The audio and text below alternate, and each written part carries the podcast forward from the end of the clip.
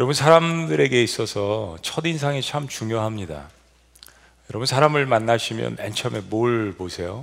어떤 분들은 이제 그 사람의 눈을 본다. 아, 이제 미장원 사역을 하시는 분들은 아, 그 헤어스타일을 주로 많이 보시더라고요. 아, 또 메이크업 하시는 분들 얼굴의 이목구비라든지 이런 거 많이 보시고요.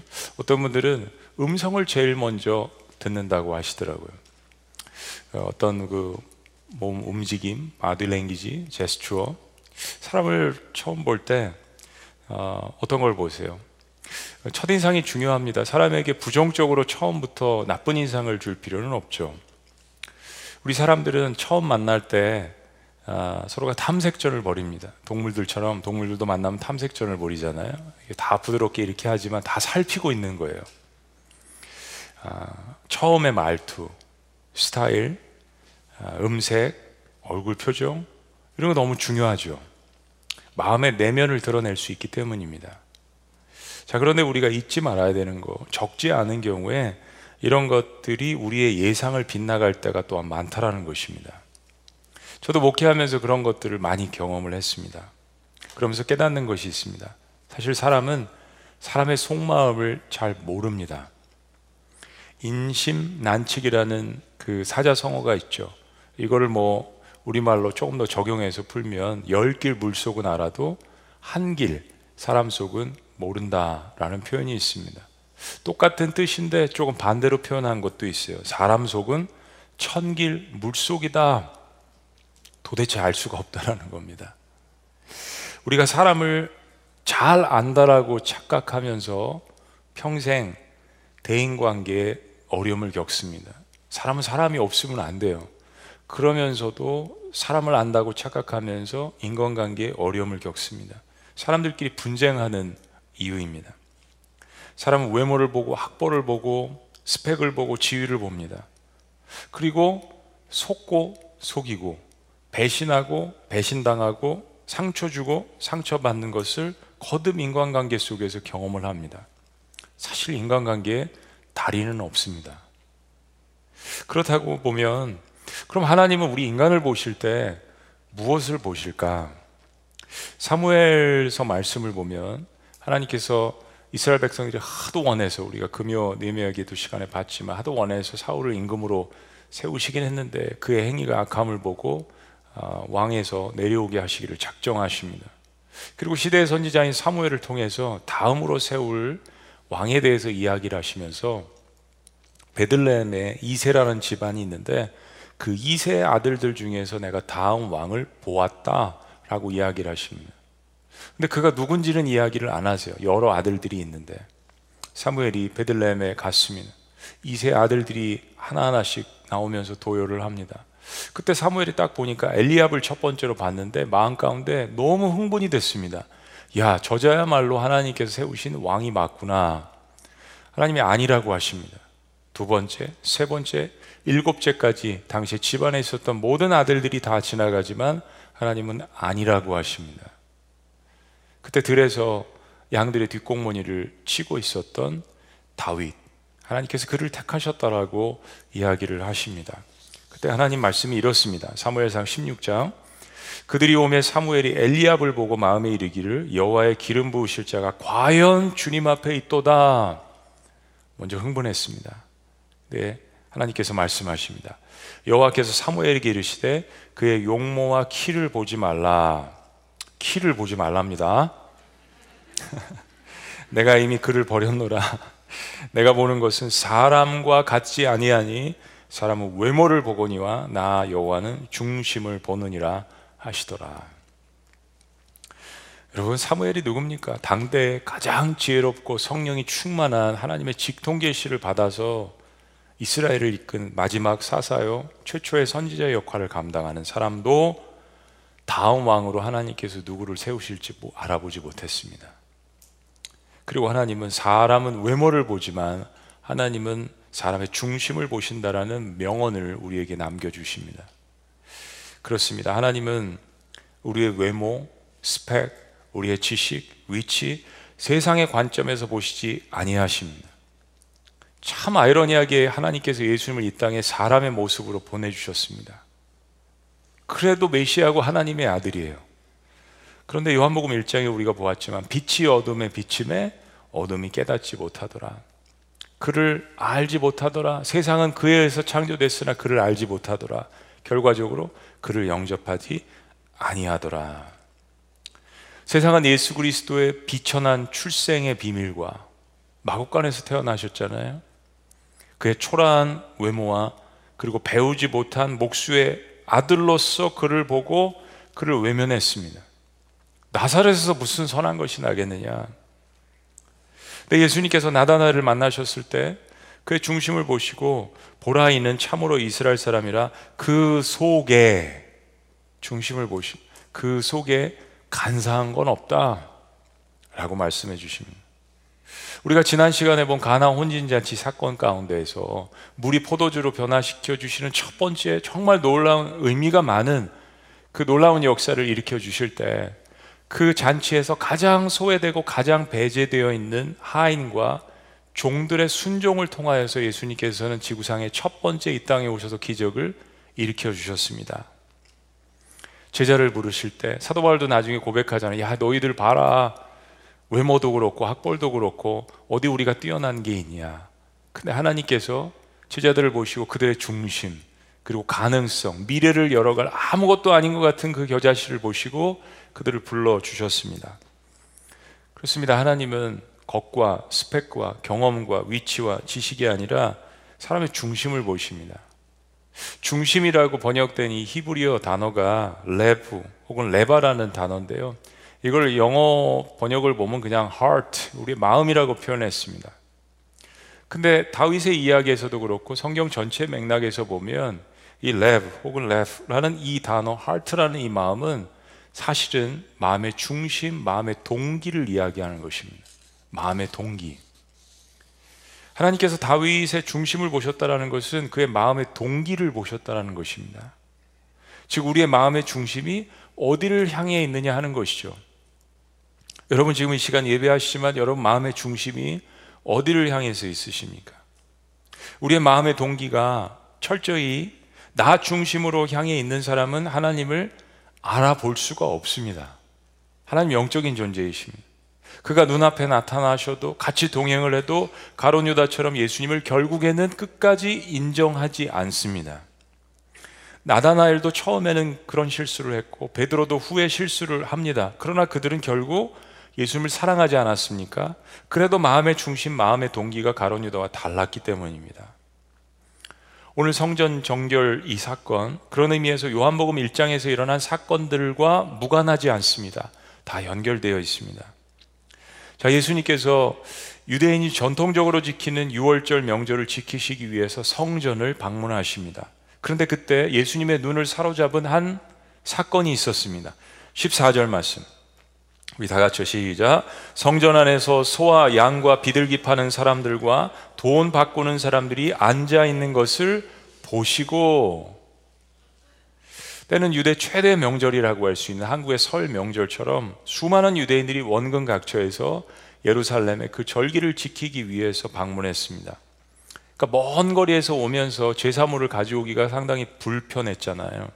그래서 그런 사람들을 위해서 성전 주변에 비둘기나 소나 양과 같은 그 재물들을 구해야 하는 그런 처지였습니다. 그리고 율법으로 정해져 있는 성전세를 환전해서 유대 돈으로 이렇게 냈어야 했습니다. 이런 일들은 당시 유대 절기를 지키기 위해서 율법적으로 합법적인 일입니다. 잘못된 일은 아닙니다. 그런데 문제는 이것을 판매하는 장소가 문제였습니다. 예수님이 그것을 보신 거죠. 예수님이 보신 것은 성전 안의 장소 아마도 이방인의 뜰이라고 불리우는 성전 안에서도 외곽 지역에 있는 그 지역이었습니다. 성장 바깥 근처에서 이런 것들을 판매하고 샀다면 크게 문제가 될 것이 없었을 것입니다.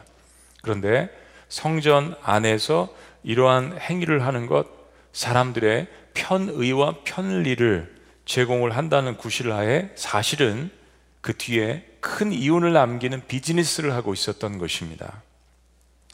학자들은 유대인의 절기 가운데 유대 전역에서 사람들이 6월절에 모이기도 하지만 포로 시절에 바벨론, 페르시아, 지금 로마 제국 전역에 흩어졌던 유대인들이 모인다고 그렇게 보았습니다. 그 숫자가 수십만 명을 넘어서 어떤 학자는 무려 100만 명까지 보았습니다. 당시 예루살렘의 인구가 10만 명 안팎이었으니까 어마어마한 사람들이 예루살렘으로 모였죠. 쉽게 이야기하면 대목입니다. 대목. 그것도 하루에 6월절이 끝나는 게 아니지 않습니까? 그렇다면 그 어떤 장소보다도 성전 안에 들어가서 장소를 해야 그리고 환전을 해야 이익이 가장 많이 남을 거예요. 성전에 들어가는 사람들도 성전 안에서야 편리함을 가질 수 있을 것입니다. 그렇습니다. 편리함, 편리함. 늘 사탄이 현대인들을 유혹하는 가장 강력한 단어 중에 하나가 편리함입니다. 편리함. 아니, 하늘나라에서 이 땅에 오시는 것 자체가 불편한 거죠. 십자가에 계신 자체가 불편한 겁니다. 사람들의 죄를 이거 죄다라고 이야기하는 자체도 불편한 겁니다. 근데 사탄은 늘 우리에게 편리한 것을 이야기합니다. 서로의 편리함, 그리고 이윤, 그 장소를 얻기 위해서 상인들은 어마어마한 뒷돈을 주고 성전을 관리하는 사람들과 결탁이 되어 있었습니다. 레위인과 제사장들의 허락이 없이는 일어날 수 없는 일이기 때문에 이 거대한 비즈니스에는 성전을 관리하는 모든 사람들이 다 연루되어 있었을 것입니다. 바로 예수님께서 이 모습을 보시고 거룩한 분노를 발하신 것입니다.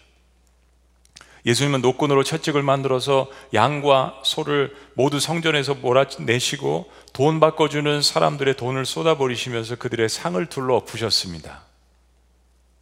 자, 여러분, 사복음서를 보면 예수님께서 말씀으로써 사람들의 죄를 드러내시고 정죄하신 적은 있지만 이처럼 행동으로서 분노하신 경우가 사복음서에서 찾아보기가 힘듭니다. 그만큼 예수님께서 화가 나셨다라는 이야기입니다. 그리고 예수님이 이렇게 말씀하십니다. 16절. 같이 시작. 비둘기 파는 사람들에게 이르시되 이것을 여기서 가져가라. 내 아버지의 집으로 장사하는 집을 만들지 말라 하시니. 내 아버지의 집은 세상 장사하는 곳이 아니라는 말씀을 하십니다. 사실 성전을 정결케 하신 이 사역이 요한복음 초기의 사역에 기록되어 있지만은 사복음서를 여러분들이 읽고 계시는데 마테마가 누가복음에는 성전을 정결케 하시는 이 사역이 마지막에 기록되어 있습니다. 그래서 학자들은 마테마가 누가는 초기에 있었던 것은 생략을 하고 요한복음 가장 후대에 쓰여졌고 가장 많이 묵상을 했고 인생을 경험하고 하나님의 말씀을 받은 요한이 그것을 초기에 기록했는데 성, 사역 초기에 그리고 마지막에 두 번을 방문하신 것을 봅니다. 그렇게 했을 때 비슷한 사건 가운데 성전을 정결케 한 이 역사 가운데서 후기에 예수님께서 한 말씀을 더 하십니다. 마가복음 11장을 보시면 이에 가르쳐 이르시되 기록된 바 내 집은 만민이 기도하는 집이라 칭함을 받으리라. 그렇습니다. 예수님께서 화가 나신 이후의 본질은 하나님의 성전에서 그가 누구든 모든 부류의 사람들이 모여서 예배하고 누구나 와서 기도하는 장소로서 하나님을 만나야 하는 장소인데 사람들의 마음의 숨은 동기는 자신의 편리함과 이해관계를 통해서 이윤을 남기는데 목적이 있었던 것입니다. 그래서 화가 나신 것입니다.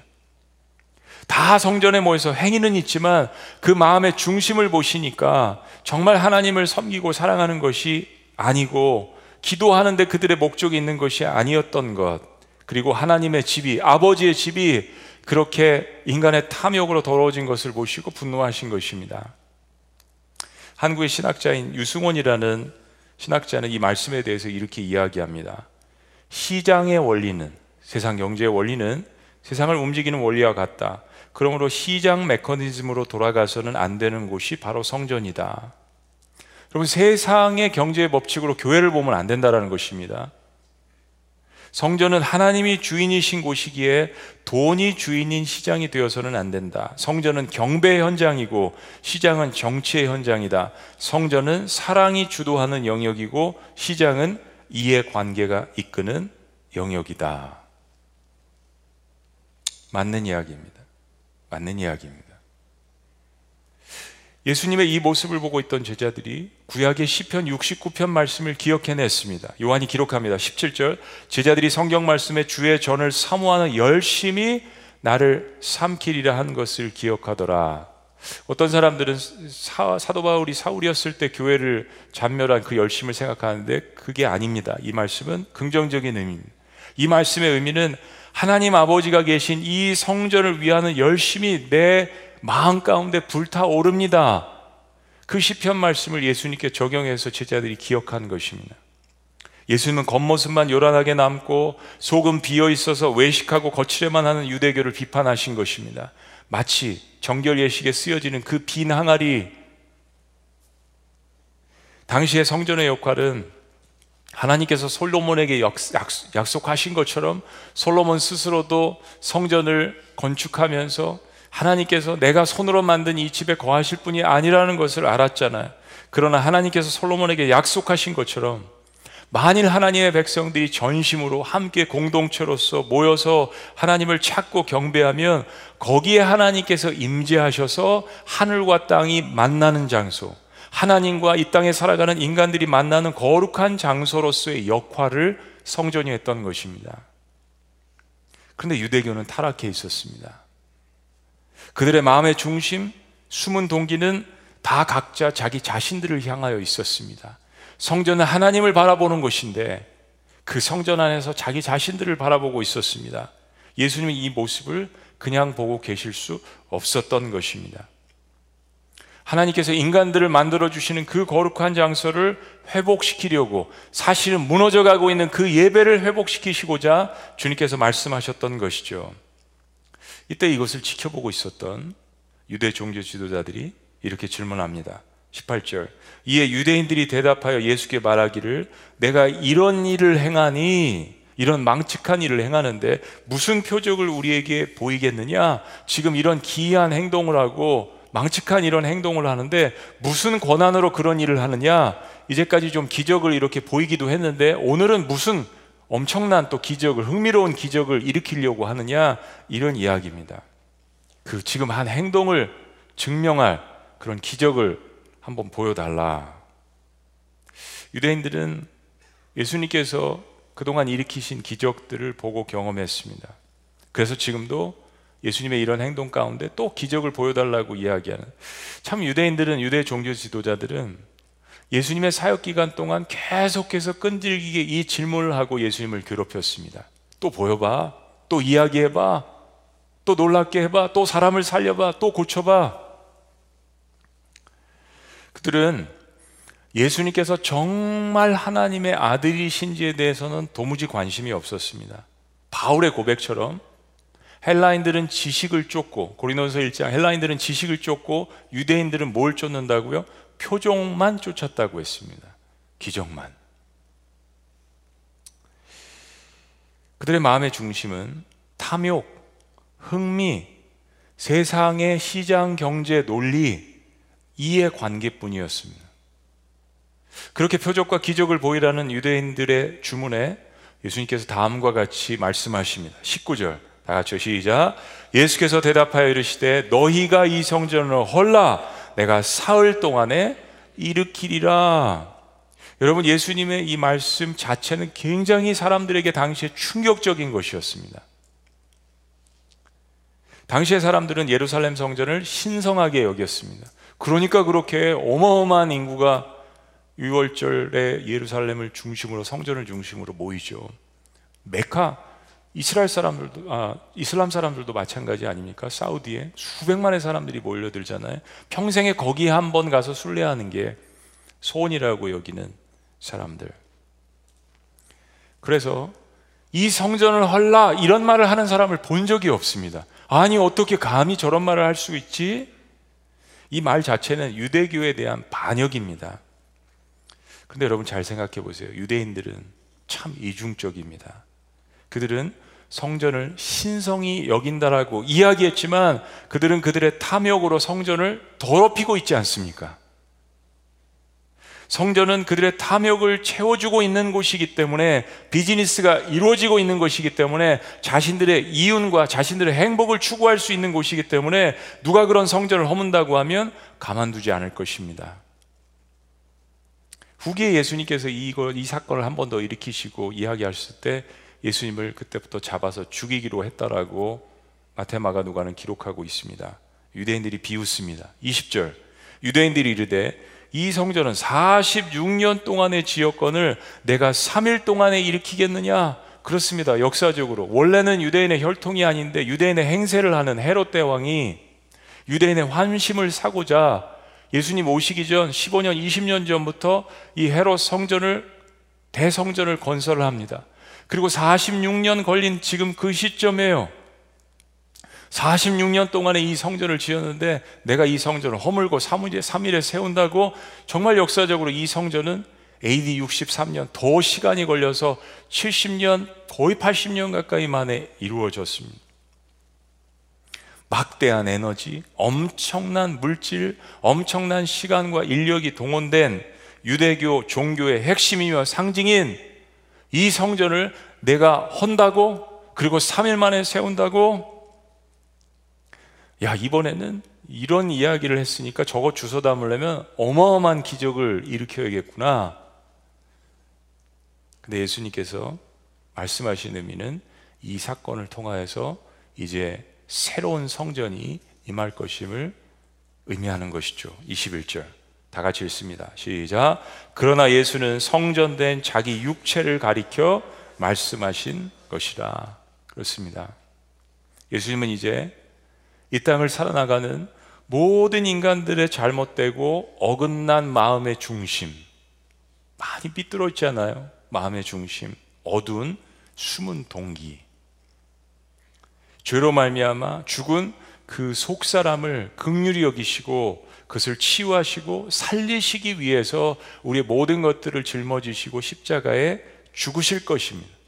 그리고 그를 영접하고 그를 믿고 저분이야말로 내 인생의 구세주야 라고 예수 그리스도가 십자가에 못 박힌 예수 그리스도가 하나님의 아들이라는 것을 발견하는 사람들을 위해서 3일 만에 3일째 부활하실 것입니다.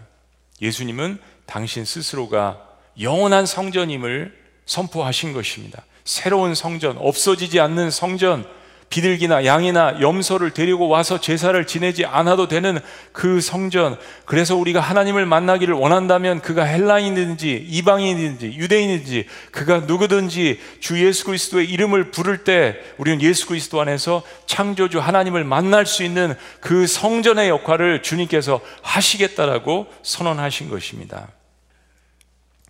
제자들이 한참 후에 이 말씀을 깨달았습니다. 22절.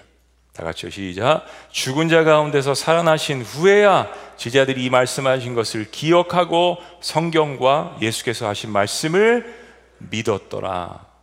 자, 이 말씀, 이 말씀 기억하세요. 믿었더라.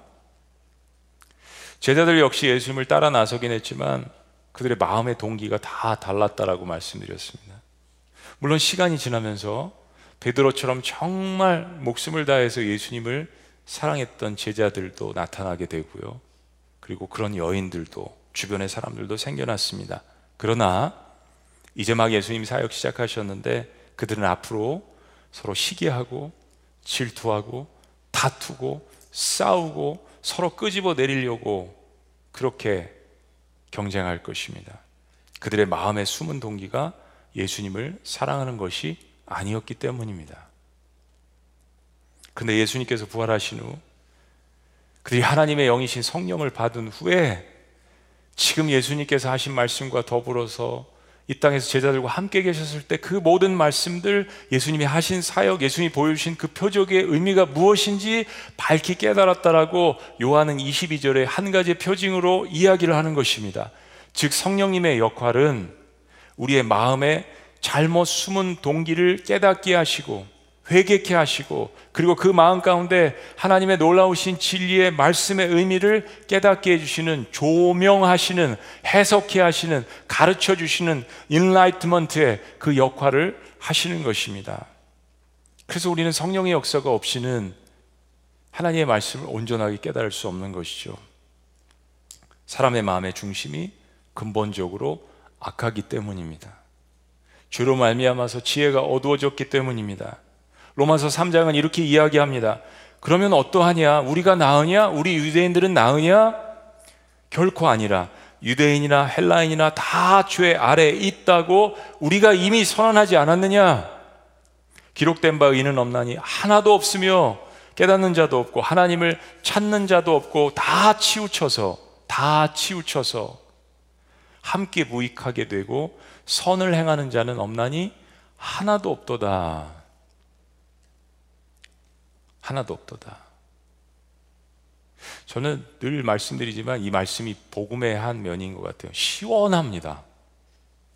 그냥 서로 다툴 필요도 없어요. 그냥 시원해요. 다 똑같은 선에서 출발하게 하시니까요. 예수님께서 성전을 정결하게 하신 후에 본격적인 사역을 시작하시면서 이제 수많은 기적들을 일으켜 주십니다. 그리고 수많은 사람들이 구름대처럼 그를 따라다닙니다.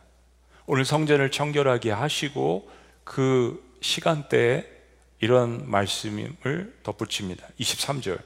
6월절에 예수께서 예루살렘에 계시니 성전을 정결하게 하시고 많은 사람이 그의 행하시는 표적을 보고 그의 이름을 믿더라가 아닙니다. 뭐라고요? 믿었으나 이거 할렐루야가 아닙니다. 아까 후에 믿었더라 제자들 기억나시죠? 부정적인 표현입니다. 믿었으나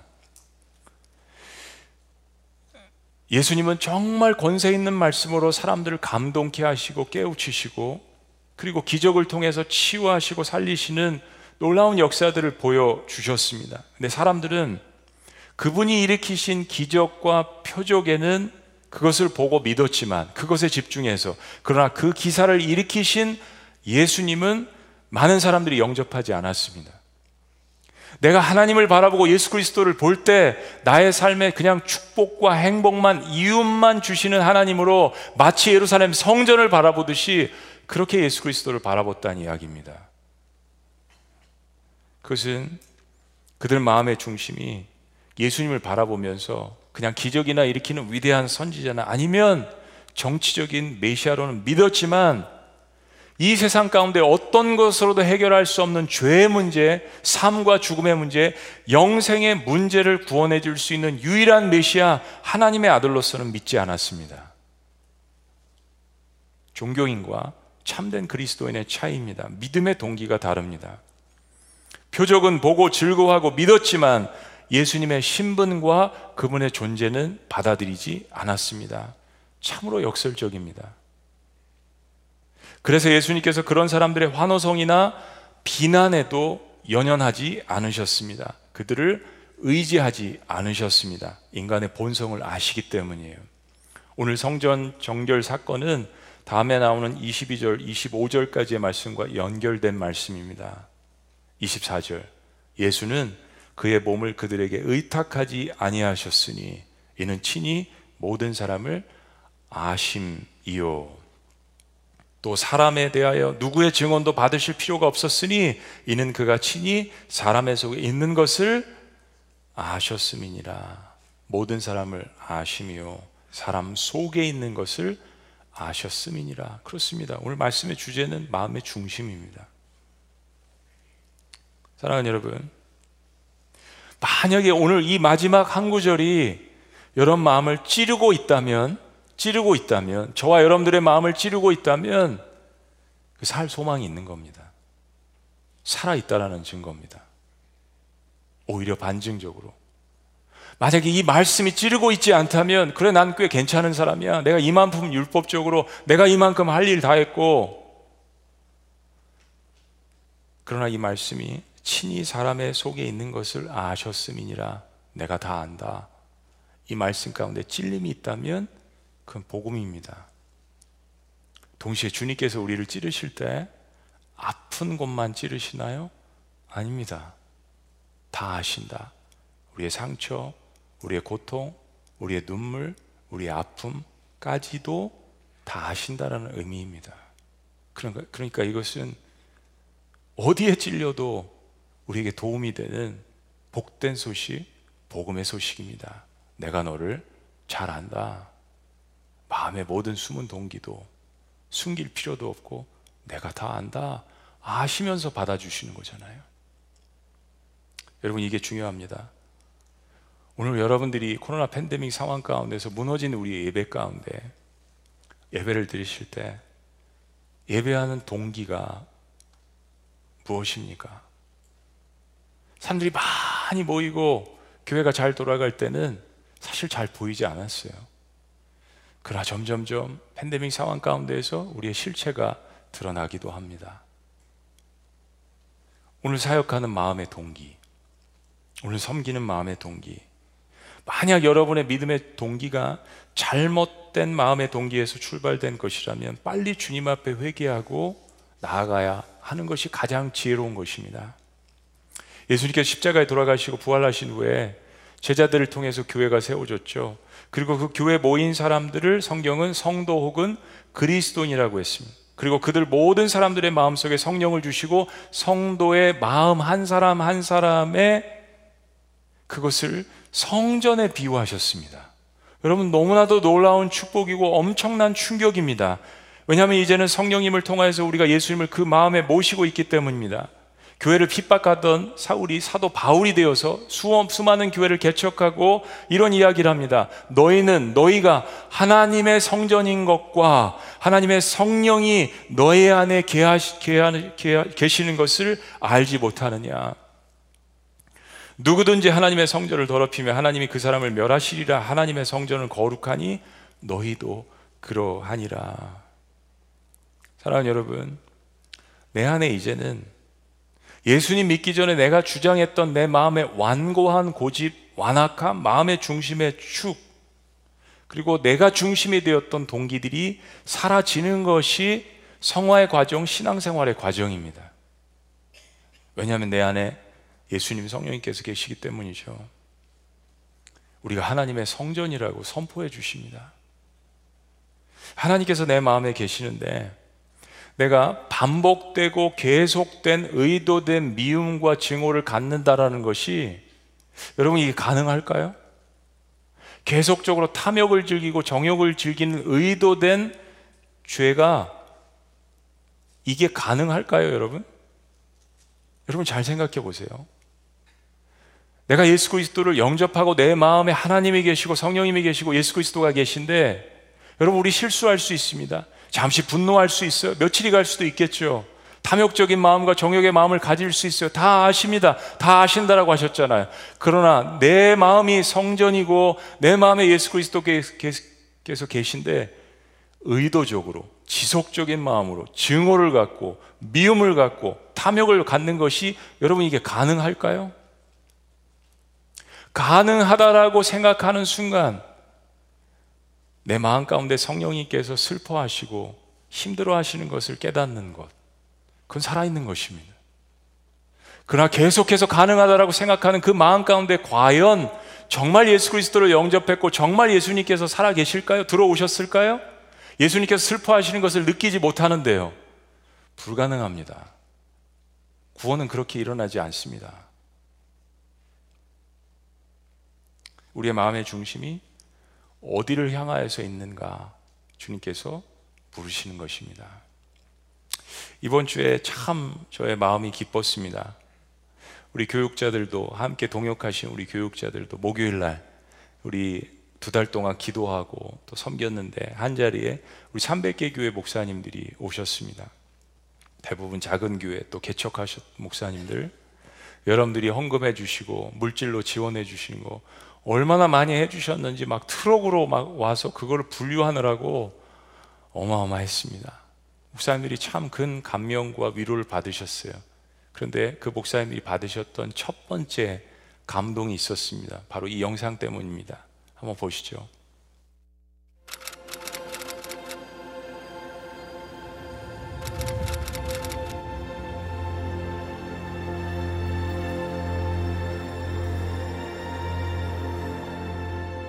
사람 한 사람이 여러분 교회를 짊어지고 기도하는 것이 여러분 어깨 위에 하나님께서 맡기셨습니다.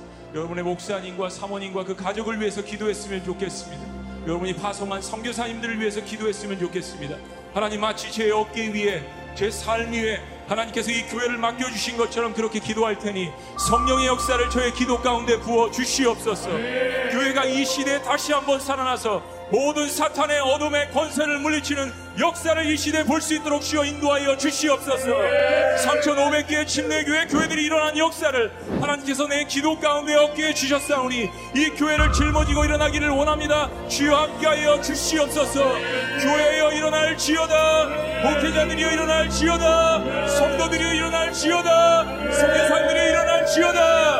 우리 주님 한 번을 치시며 기도합니다. 주여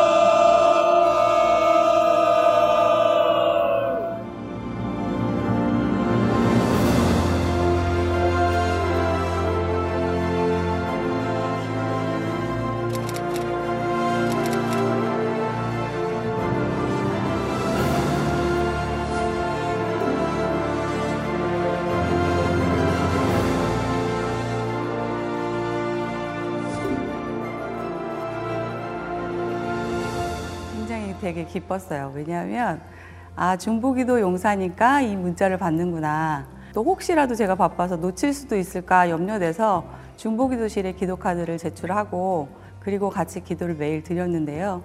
정말 기도 제목만 붙들고 기도를 하게 되니까 뵙지는 못했지만 성령 안에서 더 친밀하게 그렇게 기도할 수 있었다는 거. 우리는 부활바를 알지 못하지만 오직 성령이 말할 수 없는 탄식으로 우리를 위해서 구해 주신다는 그 말씀이 제가 성령님 의지하면서 기도해야 되겠구나라는 시작과 함께 기도의 목적은 우리 예수님이시구나. 저는 집에서 말할 뿐이지만 그 일을 아시고 성취하시는 건 우리 예수님이시구나.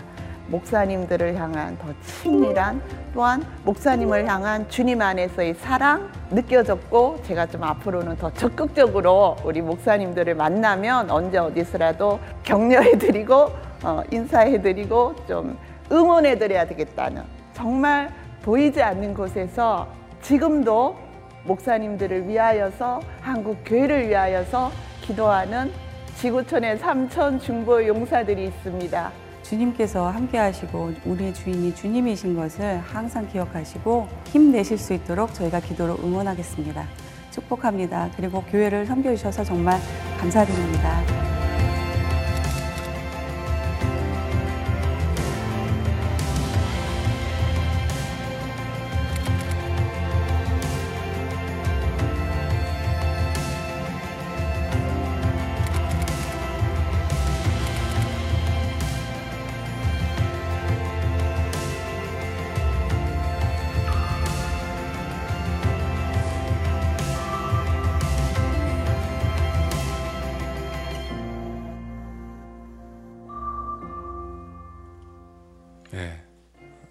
우리 세미나 중간에 아, 이 3분짜리 영상이 나갔는데 저는 앞에 있었고요.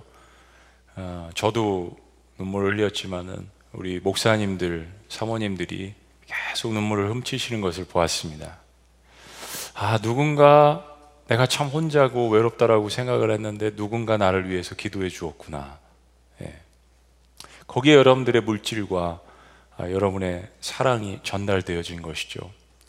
코로나 팬데믹 상황에서 우리 지구촌 교회 삼천 중보 용사가 침례교회 안에 있는 3,500교회 교회 목사님 한분한 분과 매칭을 해서 1년 동안 기도하고 또 1년 후에 다른 분을 위해서 기도하고 교회를 위해서 가족을 위해서 자녀들을 위해서 하루에 단 5분씩만이라도 매일 기도하는 게 중요하다라고 말씀드렸습니다. 우리 목사님들이 엄청난 큰 격려를 받으셨습니다. 내 아버지의 집은 만민이 기도하는 집이라.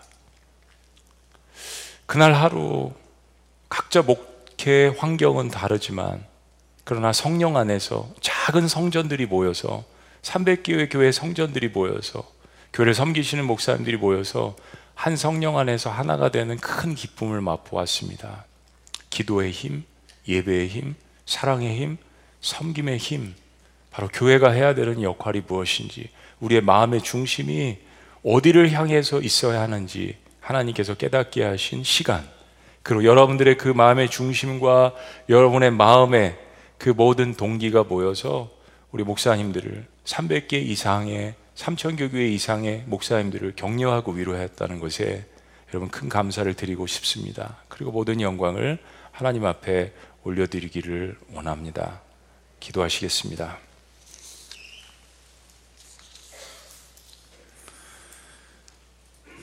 여러분 너무나 놀랍지 않으십니까? 나같이 누추하고 허물 많은 마음 가운데 주님께서 오셨습니다. 그리고 나와 함께 머물기를 원하신대요. 영원히 떠나지기를 원하시지 않는다고 말씀하십니다. 내가 너를 사랑한다. 영원히 너를 떠나지 않겠다. 그만큼 우리를 사랑하십니다. 다 아심에도 불구하고 그렇게 하시는 이거 우리가 뭐라고 설명할 수 있겠습니까? 은혜죠. 여러분 그렇다면 우리 마음의 숨은 동기와 잘못된 의도, 의도들을 버리는 연습도 우리의 신앙생활 성화의 과정 가운데에서 필요합니다. 이게 내 힘으로는 잘 안 될지 모르겠지만 내 마음 가운데 이미 들어와 계신 주님께서 하십니다. 그래서 그분 바라보고 여전히 사랑하고 온전히 예배하고 기도하고 나아간다면 어느덧 우리의 삶이 주님을 배신했던 베드로에서 주님을 사랑하는 베드로로 교회를 핍박했던 사울에서 교회를 세우고 사랑하는 사도 바울로 만들어 가실 것입니다. 그것이 우리의 믿음이고 주님을 바라보는 우리의 예배인 것입니다. 살아계신 하나님 아버지, 처음으로 주님의 분노를 말씀 가운데 봅니다. 왜 그렇게 화내시고 분노하셨는지, 무엇 때문에 주님께서 거룩한 노를 발하셨는지 저희들이 깨닫습니다. 그것은 우리의 마음을 사로잡고 있는 악한 권세, 사탄의 어둠의 세력에 대한 주님의 분노, 그리고 우리를 긍휼히 여기시는 그 하나님의 분노이며, 동시에 그것이 우리를 사랑하시는 은혜였던 것을 저희들이 깨닫습니다. 살아계신 하나님, 저희들의 마음의 숨은 동기를 온전히 발견하고 우리의 마음의 중심이 온전히 하나님을 향해 있는 그러한 우리의 예배가 이제 회복될 수 있도록 주님께서 함께하여 주시옵소서. 너희가 하나님의 성전인 것과 하나님의 성령이 너희 안에 계시는 것을 알지 못하느냐? 내 아버지의 집은 만민이 기도하는 집이라. 놀라우신 이름 예수 그리스도 이름으로 축복하며 기도합나이다. 아멘. 할렐루야. 우리 자리에서 일어나시겠습니다. 그 마음을 담아서 여러분 앞에 이렇게 두 손 내미시고요. 이 고백을 했으면 좋겠어요. 이 찬양의 제목이 소원입니다. 소원. 주님 내가 주의 장막을 사모합니다. 오직 주의 임재를 갈망합니다. 주의 집에서의 하루가 다른 곳의 첫날보다 좋으니 주 사랑 안에 머물며 사랑 노래합니다. 나의 평생에 단한 가지의 소원. 우리 기도하는 마음으로 같이 우리 고백합니다. 주님 내가 주의 장막을 사모합니다. 오직 주의 임재를 갈망합니다. 주의 집에서 주의 집에서의 하루가 다른 곳의 첫날보다 좋으니 주 사랑 안에 머물며 사랑 노래합니다 다시 한번 고백합니다. 주님 내가 주의 장막을 주님 내가 주의 장막을 사모합니다. 사모합니다 오직 주의 임재를 갈망합니다. 갈망합니다 주의 집에서의 하루가 주의 집에서의 하루가 다른 곳의 첫날보다 좋으니 주 사랑 안에 멈 사랑 노래합니다. 사랑 노래합니다 선포합니다. 나의 평생에 나의 평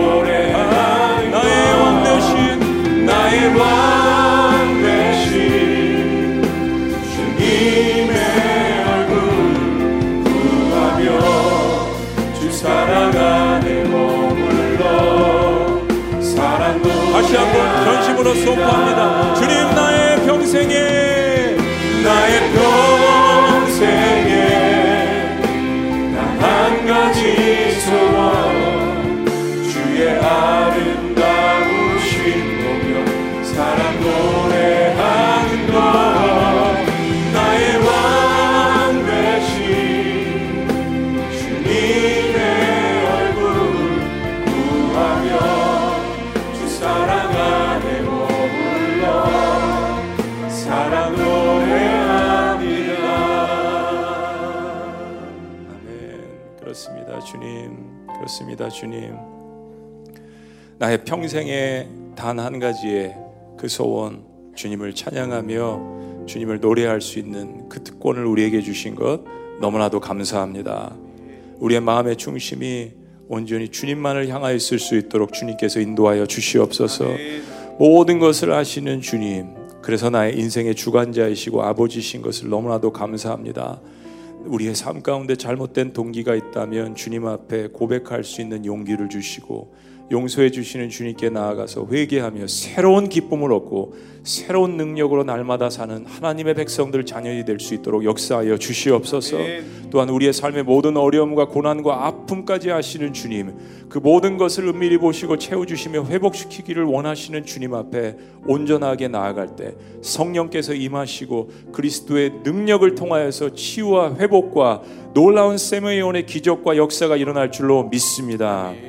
이제는 우리 주 예수 그리스도의 은혜와 하나님 아버지의 극진하신 사랑과 성령님의 감화교통 역사하심이 우리의 마음의 중심과 모든 숨은 동기를 아시는 주님 앞에 나오면서 내 안에 계신 예수 그리스도를 사랑하며 그 주님을 모시고 살아가는 기쁨 가운데서 복음을 증거하고 예배하며 기도하기를 다짐하는 주님의 모든 백성들의 삶 위에 지금부터 영원토록 함께 하시기를 간절히 축원합니다. 아멘.